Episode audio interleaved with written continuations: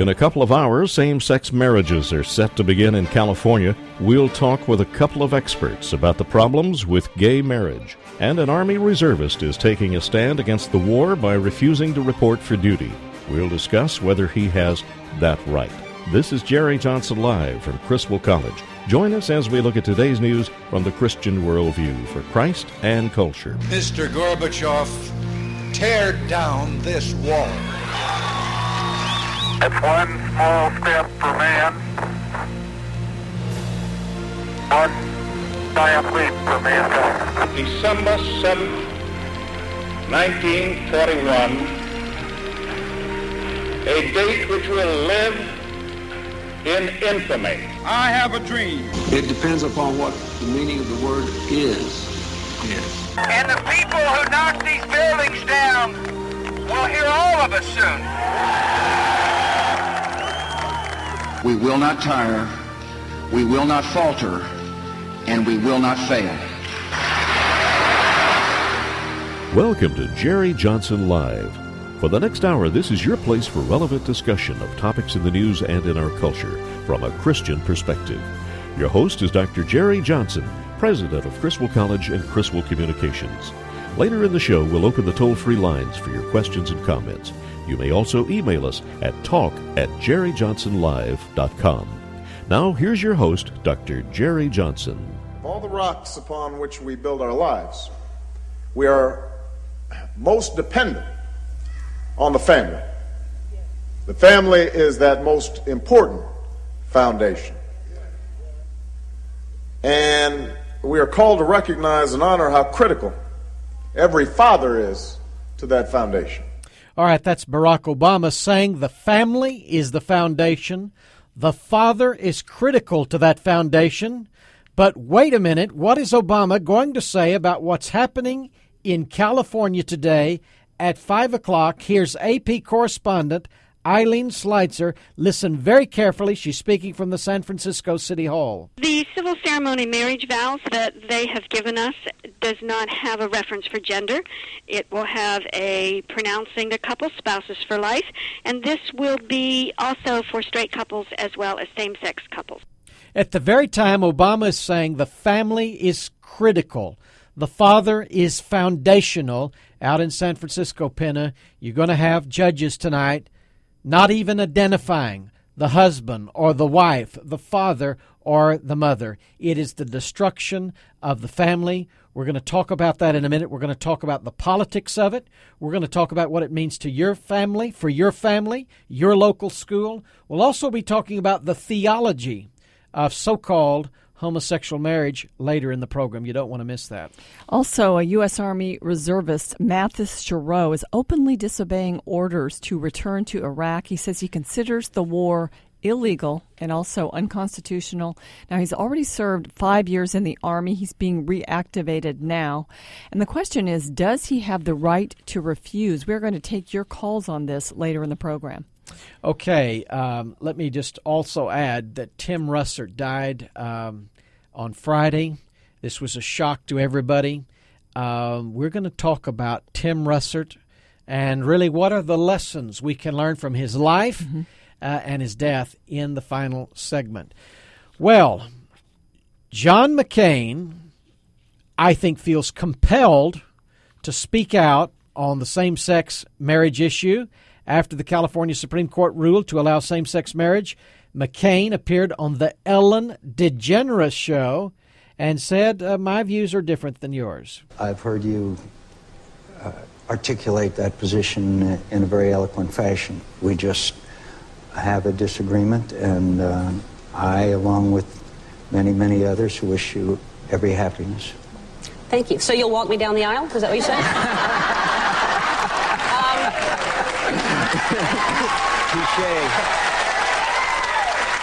All right, a laughing matter, an applause line, but folks, this is very serious.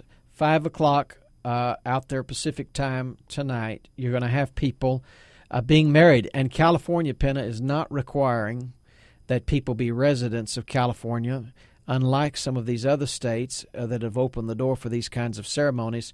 So you're going to have people from Texas, from Virginia, from Georgia, uh, going out there, getting, quote, married, and then coming back and pressing the legal case in their state. You know, it gives new meaning to that term destination wedding, which is very popular right now to go to a beautiful destination and get married. I hate to call this word same sex marriage marriage. It's not, it's really no. counterfeit marriage but uh, they're trying very hard and being successful in some venues like California uh, to make this legal. And you know, you mentioned Dr. Johnson, Barack Obama's statements at a church over the weekend about yes. fatherhood, and you know, I commend him for that. It's sort yes. of a la Bill Cosby. That's He's right. got a good pulpit to be talking yes. to fathers. What he said was good. But what is happening with this marriage issue is that uh, these children of these same-sex couples, because they do have children via various artificial means or adoption, it's a way of of intentionally depriving the children of both parents, of two biological uh, male and female parents. And all the studies have shown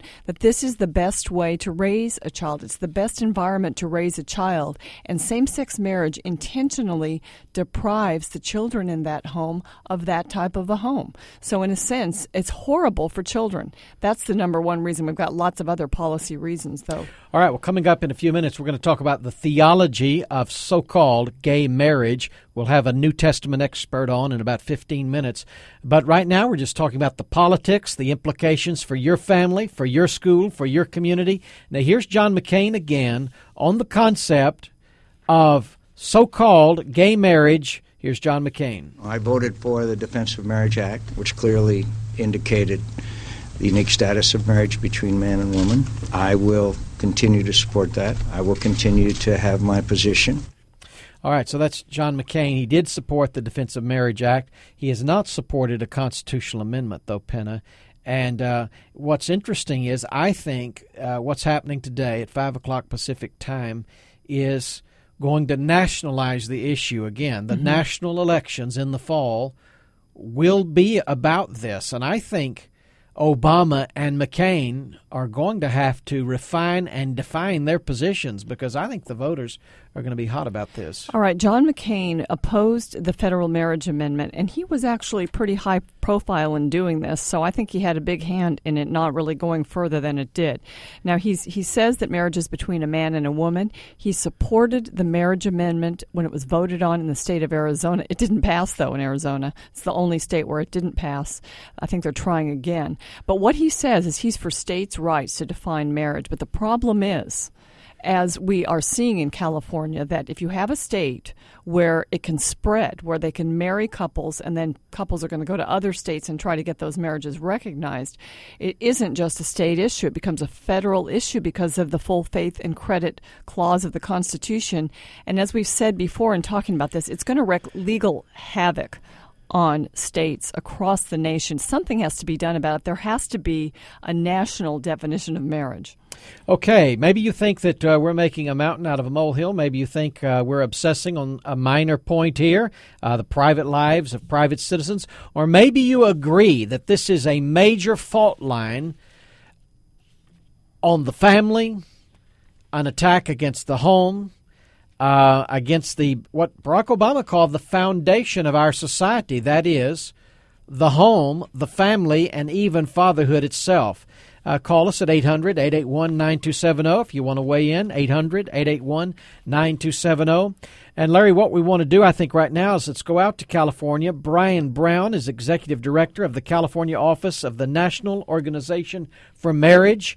And here is Brian Brown commenting today. It's clear that the courts have forced same sex marriage on the state, and people now are seeing these same sex marriages, and it's energizing and activating uh, our base for the upcoming vote in November.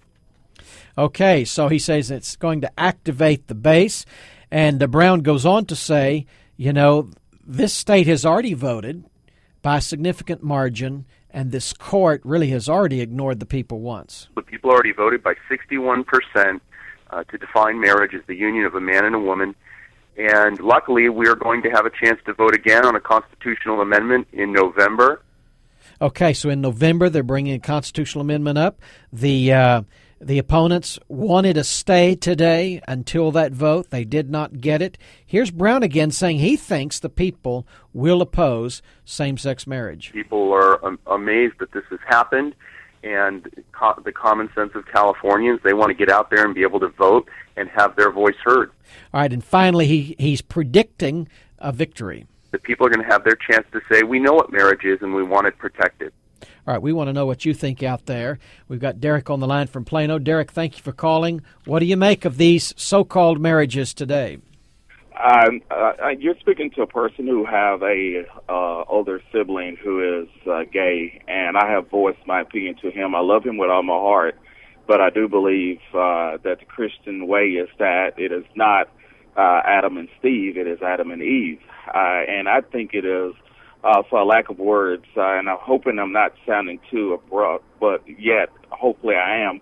That it should uh, that our politicians should take a stand and said this is a, an abomination and it should not be. We have to have someone to stand up for the Christian way and say, you know, I'm not concerned about the votes. I am concerned about the Christian way and God made the union of a man and a woman, not a man and a man, and a woman and a woman. You know, That's I really think, Derek, uh, thank you so much for that. And, you know, I think if a politician stands up for marriage, it's also going to be a popular position nationwide.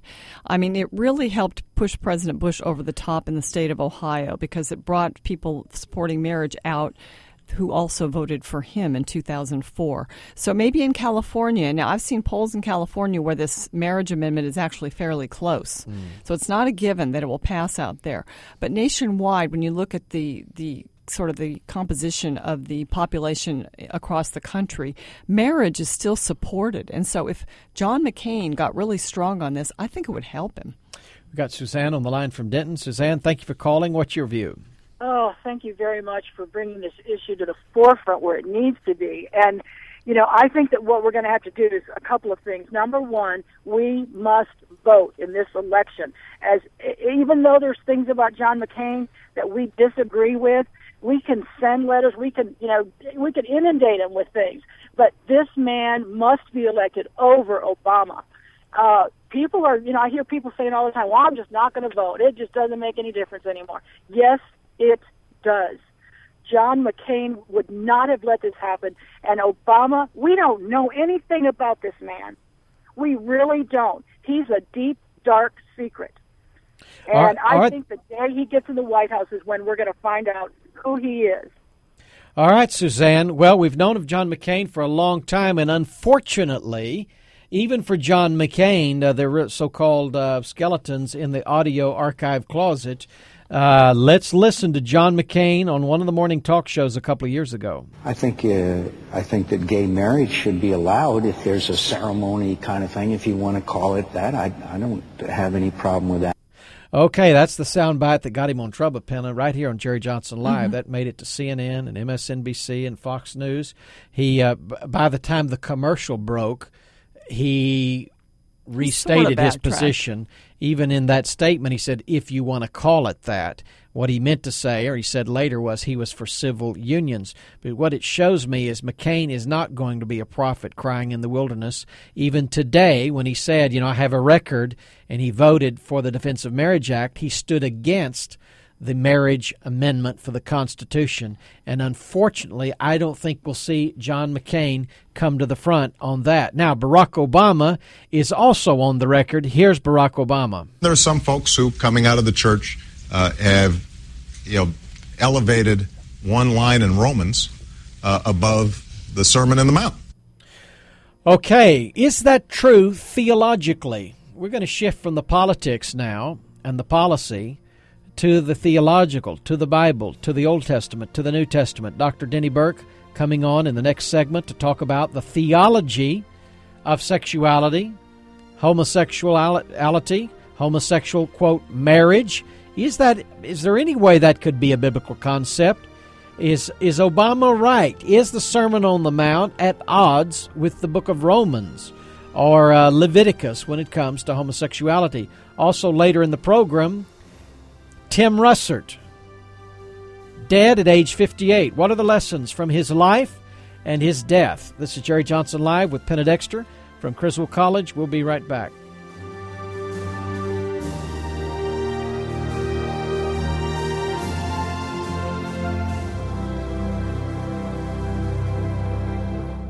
If you're looking for a college experience that is distinctively Christian, come to Criswell College. Contact us today for information about the upcoming term. Criswell College places a strong emphasis on the Word of God, a Christian worldview, and being an effective witness to a world that needs Jesus Christ. Criswell College is totally committed to the Bible as the authoritative, inspired, and inerrant Word of God to ensure that every student receives a solid biblical and doctrinal foundation. Our worldview approach to ministry prepares every Criswell College student to view each academic discipline through a Christian frame of reference and to engage our culture and the world of ideas from a Christian perspective. Along with this word and worldview emphasis, each Criswell College student gets hands on ministry training in missions and evangelism to be an effective witness through mission trips at home and abroad. Contact Criswell College today for information about the upcoming term. Call 1 800 899 0012 or on the web go to criswell.edu. That's criswell.edu.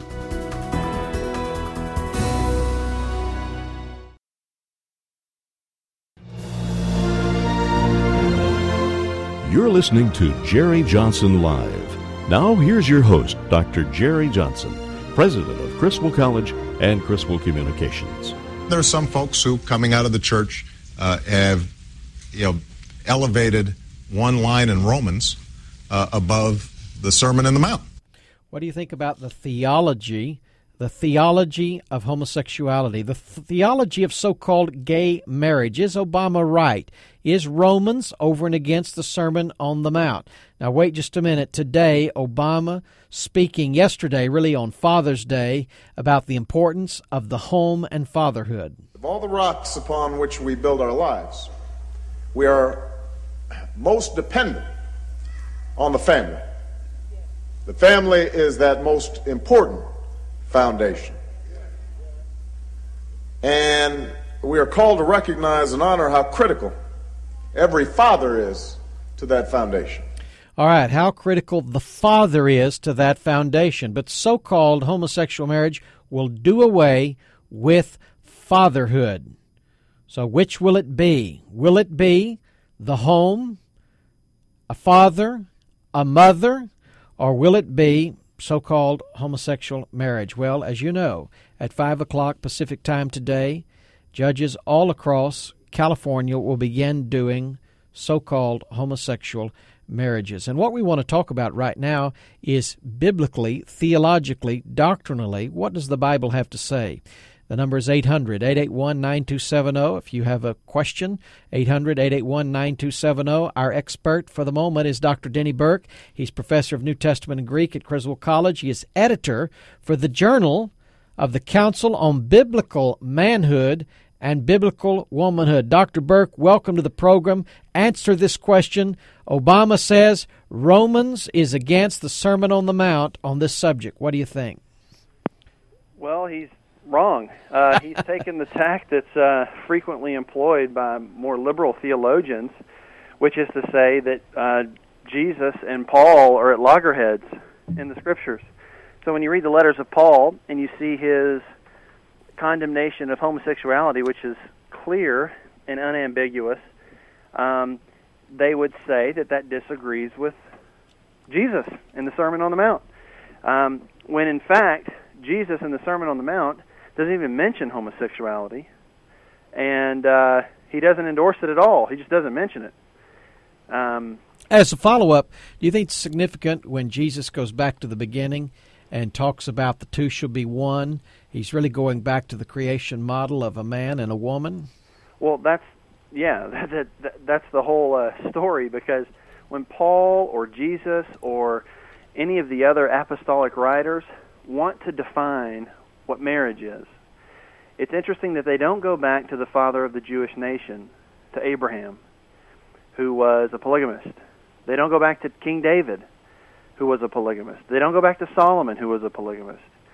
Um, when they want to talk about what the deepest meaning of marriage is and what the deepest meaning of sexuality is, they go back to Genesis 1 and Genesis 2, where it was one man and one woman, and the two became one flesh and they were cleaving to one another. And so it's a definition that's rooted in a creation order and an order that was established before the fall of man in Genesis 3. And that's both Jesus and Paul who do this. Danny, I think that uh, when a country uh, sort of uh, tailors its laws to biblical concepts and precepts, that country is blessed. And to the degree that you get away from that, you'll lose the blessing of God. So, just in your thoughts, in your opinion, if our country moves away from requiring man woman marriage as the standard to changing marriage, I mean, do you think that uh, we're going to see havoc and sin and chaos in the nation? Yeah, I, I think that there are, you know, two um, negative consequences of sin. There's the judgment of God that comes upon sin, which is revealed from heaven and presently in certain ways, and which is also something that's going to be revealed at the end of the age. So there's that negative consequence of sin, and there's also just negative human consequences of sin. Um, it, it, it's interesting. I think that, that Barack Obama, you, you all just played the clip of him affirming that the necessity of a father for a home. How do you reconcile that with his stance on homosexual marriage? You can't. And the granting of adoption rights to homosexual couples it doesn't really fit together unless you don't really mean that a father is necessary for the home. Unless it's just political rhetoric. Yeah, there's a there's a there there are deleterious effects for society and for homes. It strikes at the very found you know the the very foundation of our society is the, is the family, and when that goes away, uh, there's all kinds of problems. I mean, you, you can't even begin to to list them uh, what they are. You're But, uh, listening uh, to Jerry Johnson Live. Our guest is Dr. Denny Burk. He teaches New Testament Greek at Criswell College. Dr. Burk, let's go to Jean from Irving. She has a question or a comment. Jean, you're on the air. Uh, hello. I I agree with Dr. Burk about the definition of marriage, but I, I think most people are- are not clear on what the definition of homosexuality really is. Um, it's it, it's wrong because God says it is, of course, but I don't think people uh, have a very good picture of what really happens when you become homosexual. I can picture somebody somebody's soul standing before God. I mean, can't you just see it shaking their fist in his face and saying, "I refuse to be who you created me to be." It's really a repudiation of God's plan. Dr. Burk, would you just talk to us about uh, Romans 1 uh, on that topic? Well, Romans 1, uh, let me just back up. You played the clip from Barack Obama saying there's only one passage in the New Testament, Romans One 1, verse, he said. that speaks against uh, uh, homosexuality. Now, Romans 1 does speak against homosexuality, but it's not the only one. You got 1 Corinthians 6, you got 1 Timothy. Uh, it's not the only one, but Romans 1 does talk about that, and it talks about God giving over people to the lusts of their heart, to degrading passions, the women exchanging the natural function for that which is unnatural, and in the same way also the men abandon the natural function of the woman and burned in their desire toward one another, men committing indecent acts and receiving in their own persons the due penalty of their error. He's obviously talking about homosexuality, which was rampant in the first century Greco Roman world. There's nothing new under the sun.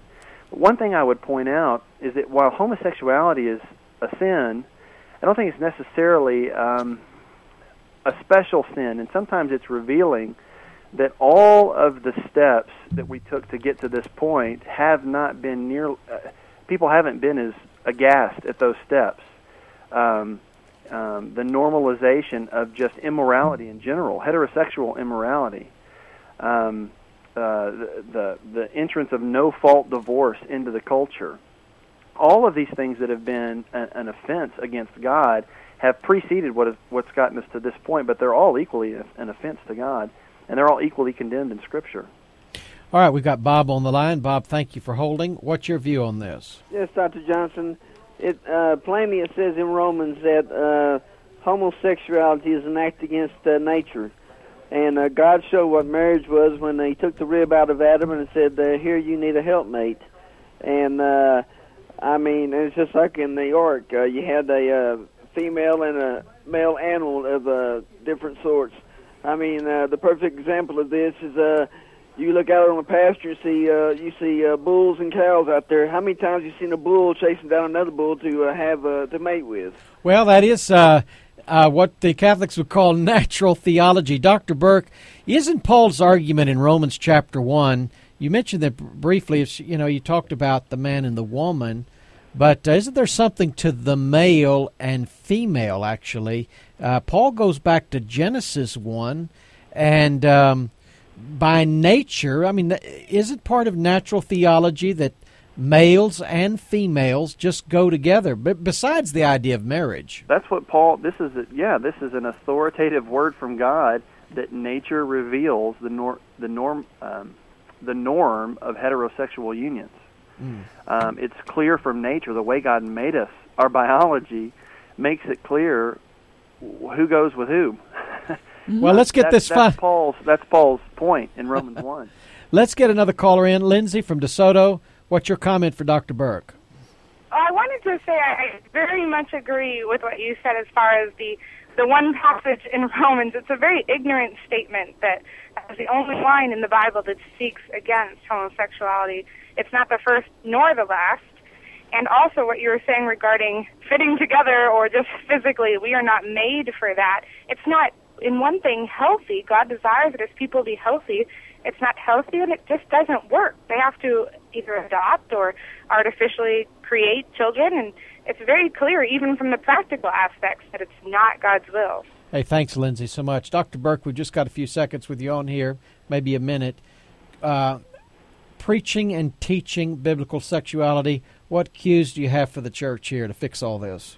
Well, it really helps if pastors, when they get to passages like this, if they just won't skip over them um, if they will teach them and preach them clearly so that there's no fog in the pulpit um, about the moral status of homosexuality, and then to preach positively what God teaches about human sexuality and marriage, and to teach the norm of one man and one woman and what the roles are for the man and the woman. And uh, when you can, you know, present that to the people, they can see the counterfeits when they come along. Dr. Denny Burk is the editor for the Journal of the Council on Biblical Manhood and Womanhood. He also teaches Greek and New Testament here at Criswell College. You need to come to Criswell this fall. You can sit under Dr. Burk. Thank you, Dr. Burk, for being with us. Thank you, Dr. folks. I do want to remind you homosexuality is a sin, it is an abomination according to the Bible. And Dr. Burk mentions 1 Corinthians 6. Remember, though, what Paul says some of you were like this but you were washed, you were sanctified, you were justified in the name of our Lord Jesus Christ and by the Spirit of our God. If you believe in Jesus, if you repent of your sin, if you come to Christ, the blood of Jesus Christ, God's Son, cleanses from all sin. Well, let's keep talking about this issue. Also, Tim Russert, dead at 58. What are the lessons from his life and death? This is Jerry Johnson Live with Penna Dexter. We'll be right back.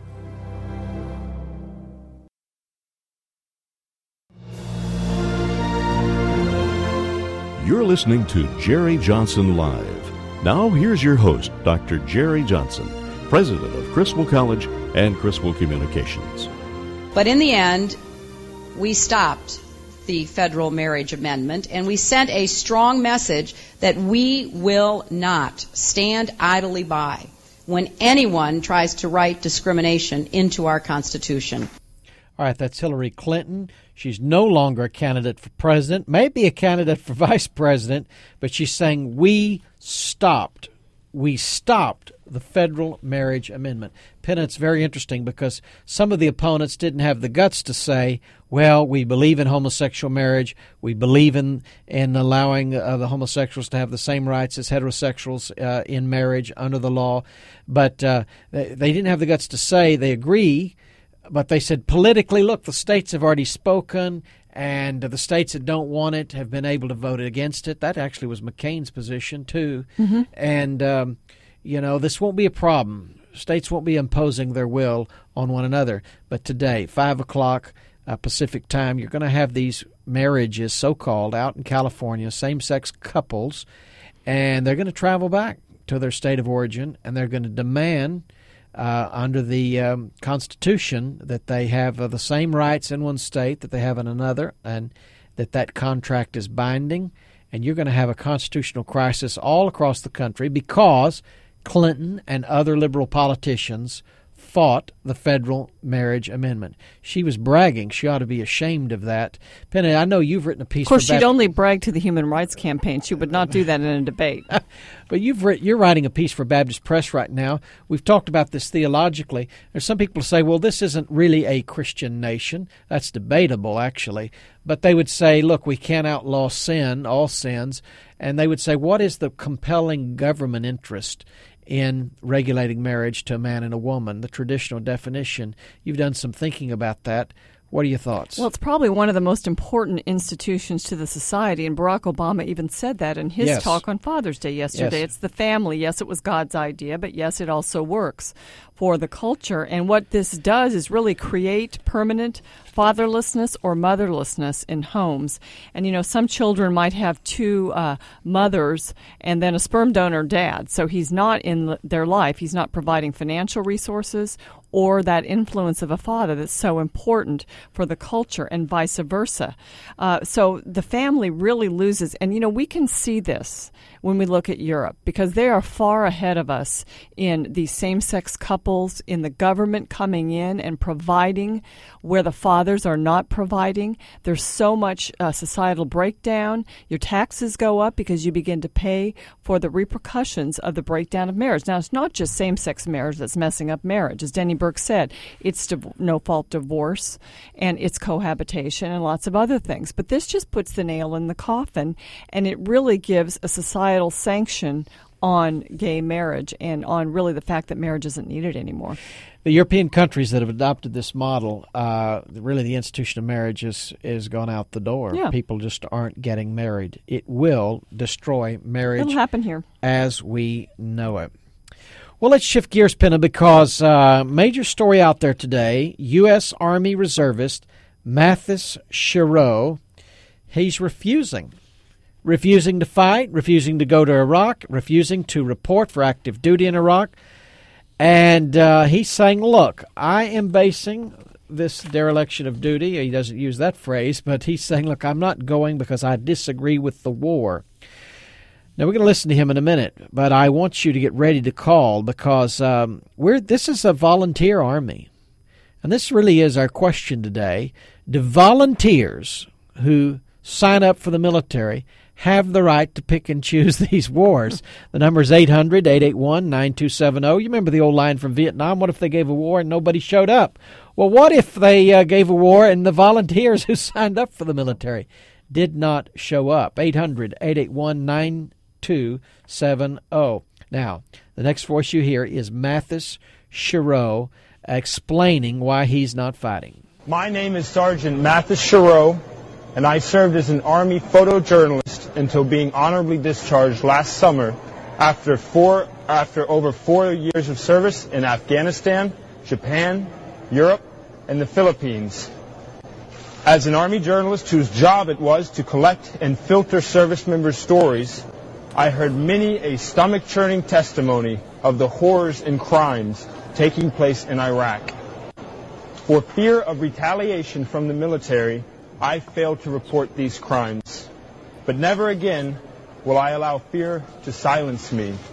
Never again will I fail to stand. Okay, so Penna, this is uh, the sergeant, Matthis Chiroux.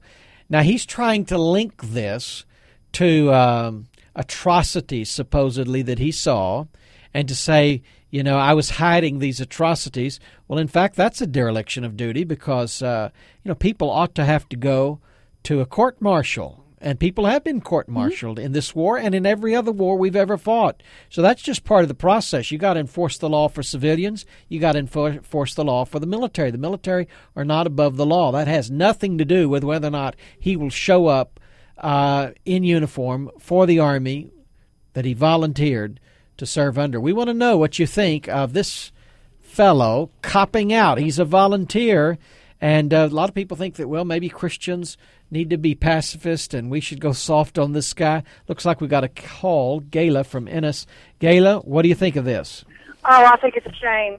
I think it's a downright shame, and it leads a bad influence on other military people that are putting their life, other volunteers that are putting their life on the line to do what their country calls them to do. I think that when you're in the military, that's a badge of honor. Okay, you are a special person to volunteer to put your life on the line, and we should stand behind them. However, this person is evidently probably maybe his mom or somebody from California that free thinking that they got out there. I don't know. Well, you know, here's the here's the story, uh, Gayla, with his his parents because his father, of course, wants him out, and uh, they don't want him to go to Iraq. That's one place he hasn't gone yet. But what happens when he was discharged last year? They place you in, in this particular part of the reserves on the individual ready reserve, so you're a pool and you can be reactivated. He was reactivated, and so he just doesn't want to go. And I think he's pulled up now the idea that he's seen atrocities, and you know he conscientiously objects, but he says he's not afraid, but I think he is afraid to go to Iraq. All right, we got Joe on the line from Keller. Joe, do you think that volunteers have the choice to pick and choose uh, where they're going to fight? No, I don't think they have the choice at all. I'm actually on the IRR as well, and uh, I took the same oath as he did. We we took the oath to obey the people appointed over us and the commanding officers, and for him to do that is, is against the rules. I mean, I'm sure he was fine taking the pay when he was in. He's fine taking the pay when he goes into drill. You know, you need to obey the rules that you that you took an oath and swore that you would uphold those oaths. I think it's just ridiculous that he's not willing to do that. Yeah, part of that oath is I will obey the ordinance, the orders of the President of the United States and the orders of officers appointed over me according to the regulations and the Uniform Code of Military Justice, so help me God. He's not Right. he's not fulfilled that oath. Let's go to Ron from Denton. Ron, thank you for calling and holding. What's your take on this? Oh, well, thank you first of all for your your program and for uh, reiterating the oath of office. I served nine years in the United States Air Force, served proudly, but I knew that when I took that oath, and uh, before the, the the flag of the United States, that uh, I could be called to do, go anywhere in the world where the United States military sent me. I was willing to do that. In fact, um, I have many family members who have served proudly, and for him, this young man, to object is a cowardly act. Uh, we know that uh, every man, well, it, we are, we serve under a volunteer service. That is correct.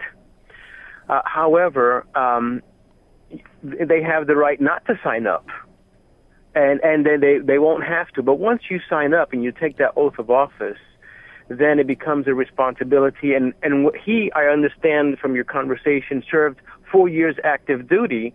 But what happens is that we understand that there's a total of six years of service. Yes. And and so it's a it can be served that total six years in reserve and in an inactive duty. But uh, in his case, and in everyone's case, we have that duty to serve.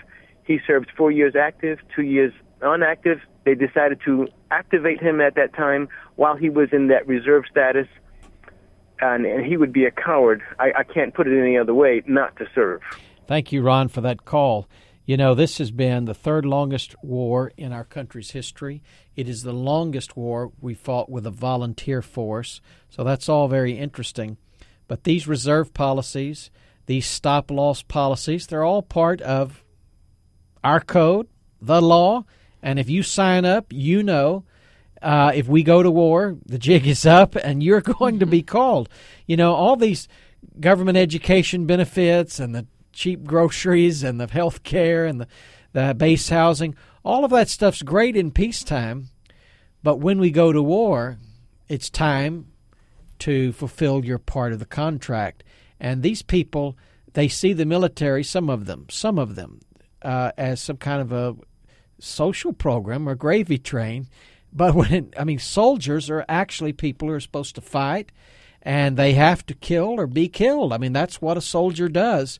And uh, this man evidently did not understand his job. You know, you could understand that a person would be tired of it after five years. Yes. But it's his duty. And as you said, he signed up for it. And it's not only his own reputation that's at stake, because what he's doing is sort of giving a free pass or at least some sort of an opening for others to do the same thing.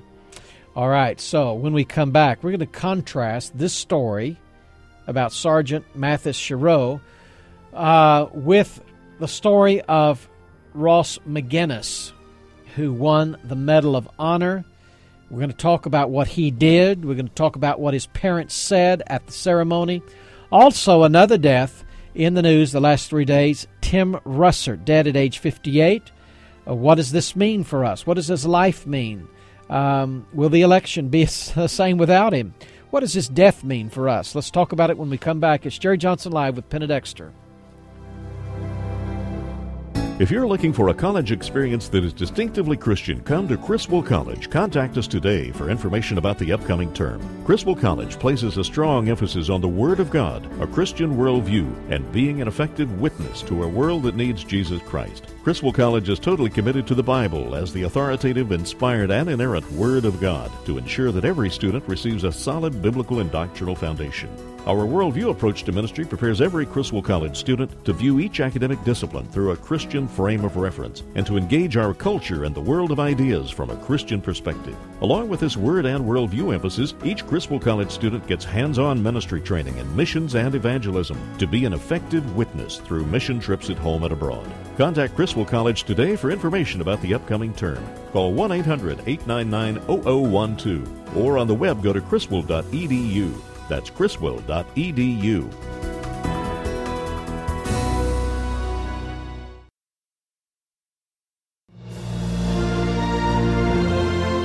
You're listening to Jerry Johnson Live. Now, here's your host, Dr. Jerry Johnson, president of Criswell College and Criswell Communications.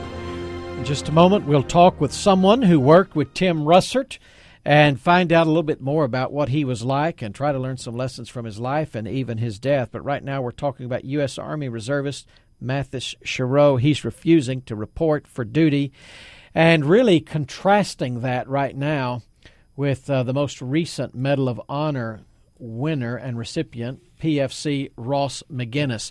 Penn at the Southern Baptist Convention last week, I heard the head of the U.S.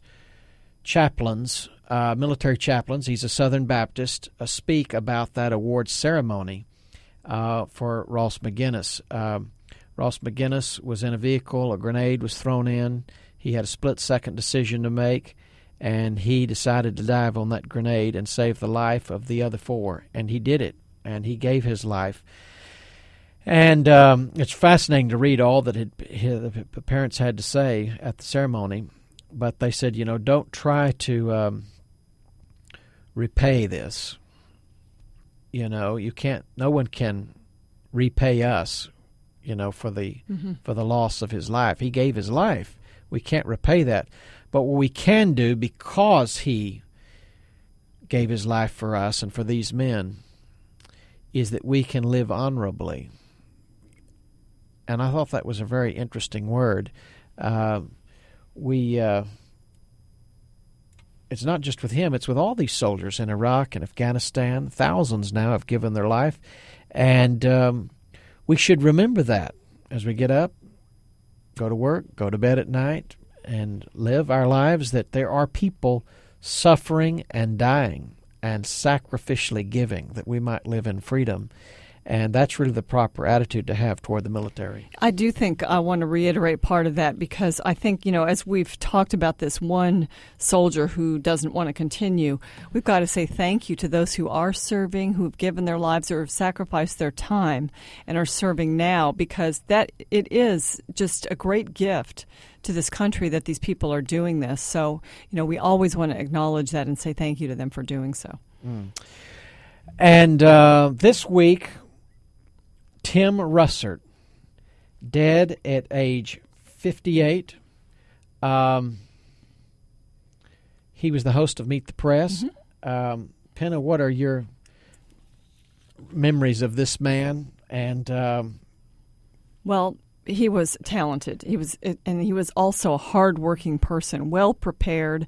Uh, he was a vice president there at NBC. Uh, people that knew him said that he was always willing to encourage someone moving up the ranks in journalism. That he was a great encourager in that way. And um, Bob Schieffer, who is at his competitor CBS, said that it's going to take four or five people to replace Tim Russert. So as they look to fill his chair, uh, there are a lot of other duties that he performed that other people will have to do. I think that uh, he was known as a person who was always courteous, always polite, and uh, even though I did not agree with him politically in many cases, uh, and he would, when he would disagree with those, he did it in a courteous way, and I think treating the person as some worthy of respect, as someone worthy of respect, even though perhaps you were not on the same side on many issues.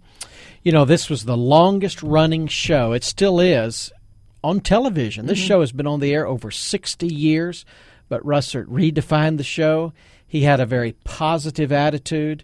You know, I, one of the most memorable messages I've heard James uh, Chuck Swindoll preach is his message on your attitude, the right attitude. And he talks about how the fact that attitude is you know 90% of what you do every day. And i picked this up from everyone who worked with him worked around him. We're waiting on a call right now from someone who used to work with him uh, that this man had a positive attitude. It was contagious. Uh, also the emphasis on fatherhood. He wrote a book about his father about uh, big russ i think um, his own father and then his life as a father. He had been over there in europe um, with his son Mhm. celebrating his graduation from college um, that says a lot about this kind of um, you know he's a star. He was a broadcasting star taking time off going to celebrate his son's graduation in europe with his wife. And uh, but he comes back and he's recording vo- voiceovers on friday. And um, he just has a heart attack right there in the chair age 58 you know and i was talking to some family members about uh, other family members you know who are 70 or other people we know who are 80 and uh, you don't expect this man who is 58 to uh, just die like that. Now, we've got someone on the line who's worked with Tim Russert, who knows him, and that is Mike Tyrone. He is vice president of KCBI and Criswell Communications and really runs the operation. This is the man that makes it all happen over at KCBI. And um, Mike, though, came out of the NBC family when he came to KCBI. Uh, Mike, thanks for joining us. Tell us what you remember, what we need to know about this man, Tim Russert. I'll tell you, Jerry, he's one of those guys that uh, you know. A lot of times you you talk about somebody. He was he was one of those guys that was a real deal. Uh, you put on the TV and all these folks are talking about him. I was watching Carville and Mary Matalin and uh, Doris Kearns Goodwin and all these folks on Meet the Press yesterday, and he was all the things they said. He was the real deal, uh, and he was a authentic, genuine guy who loved his family, who loved his job. He was like a kid in a candy store. He loved politics, and uh, he just loved the whole game. One thing I respect about it, him, respected about him, and uh, and I've uh, tried to use in my life, and uh, it was the way that he just he wanted to win at all costs. I mean, he'd be on the phone uh, trying to get Arnold Schwarzenegger on, trying to get the best guests, and he raised the bar uh, as far as bookings are for all of Sunday morning. I can't imagine uh, going through the political season without a grilling from Tim Russert, and it's it's just amazing to think about that. Uh, he just he was a re- he was a real deal, always smiling, always telling us to go get him. Um, just a, a good good guy, and uh, just going to be a huge loss not only for this political season, but just just for the NBC family. Mike, you know how busy it is in television, and one thing I was reading about Tim Russert was not only, of course, was he host of uh, Meet the Press, but he did so many other television shows. He'd be a guest on the Today Show in the morning, he'd be on at night, and so in a sense, he really uh, ran himself ragged and worked very hard. Is that what it's like in uh, major network TV? Yeah, unfortunately now with the 24-hour news cycle, you know, you got to be if you, you got to be on in the morning and dissect it on the Today Show, uh, and then you got to come in and do your hits for MSNBC during the day. Then uh, you got to come in in the evening for the you know the the news with Brian Williams, uh, and then you got analysis in, in the evening. You know, Hmm. covering the primaries all through the night. And if you're Tim Russert, everybody wants to hear what Tim has to say about it. And he was one of those guys. I'll tell you, I've asked him to do a few things. He never said no. He he he always would. You know, if you said Tim, we want you to do something, he would do it. Mike, I've got to say no. We're out of time. I'm sorry to cut you off, but thank you so much for joining us. And we can thank God for the good memories we have of somebody like Tim Russert and the inspiration. But folks, we've got to remember this: life is a vapor. Jesus told that story about the man who said, I'm going to build greater barns. And Jesus said, Thou fool, this night thy soul will be required of thee. Man knows not his time. Are you ready to meet your Maker? That's a very important question. This is Jerry Johnson Live with Penna Dexter. See you tomorrow. You've been listening to Jerry Johnson Live, a Christian Worldview radio show. Join Dr. Jerry Johnson, president of Criswell College and Criswell Communications, Monday through Friday at 5 p.m. for an hour of relevant discussion of news and culture from a Christian perspective.